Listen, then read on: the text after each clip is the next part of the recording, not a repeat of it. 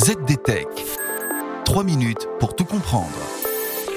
Bonjour à tous et bienvenue dans le ZDTech, le podcast quotidien de la rédaction de ZDNet.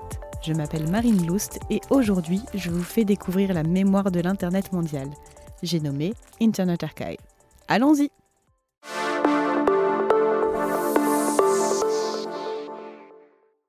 Que vous soyez plutôt tardis ou doléréenne, je suis sûre que vous rêvez de voyager dans le temps. Eh bien, Internet Archive a la solution avec son formidable outil, la Wayback Machine. De quoi revivre le pire et le meilleur de l'Internet mondial depuis 1996. Donc maintenant, vous vous dites, Internet Archive, qu'est-ce que c'est ?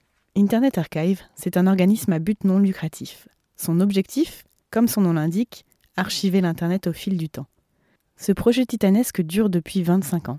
Son fondateur, Brewster Kahle, se définit à la fois comme informaticien, bibliothécaire et militant de la propriété intellectuelle. Il compare tout simplement ce projet à la bibliothèque d'Alexandrie, mais en version web évidemment.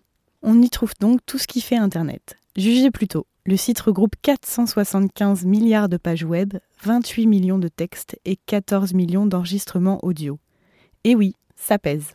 30 pétaoctets de données au minimum pour être précis. La bibliothèque d'Alexandrie des temps modernes, effectivement.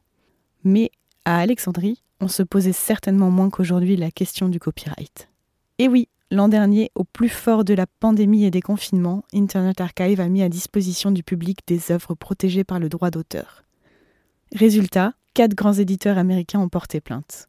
Le procès est en cours. Mais vous allez me dire, et le voyage dans le temps dans tout ça ? Eh bien, la Wayback Machine, ou machine à revenir en arrière en français, permet de revenir à un instant T sur un site donné. Cet outil est disponible depuis 2001. Alors, comment ça fonctionne ?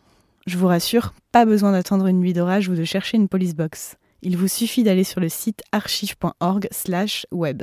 Un site à l'ergonomie, je vous l'avoue, un peu vintage. Mais comme ça, vous êtes déjà dans l'ambiance. Bon, je l'ai testé pour vous, avec zdnet.fr bien sûr. Eh bien, sachez qu'il y a un peu plus de 20 ans, en septembre 2001, on attendait Windows XP avec impatience. Et oui, le dernier bon Windows pointait le bout de son nez. On est loin de Windows 11. Et voilà, normalement on a fait le tour du sujet. Pour en savoir plus, rendez-vous sur zdnet.fr et retrouvez tous les jours un nouvel épisode du ZDTech sur vos plateformes de podcasts préférées.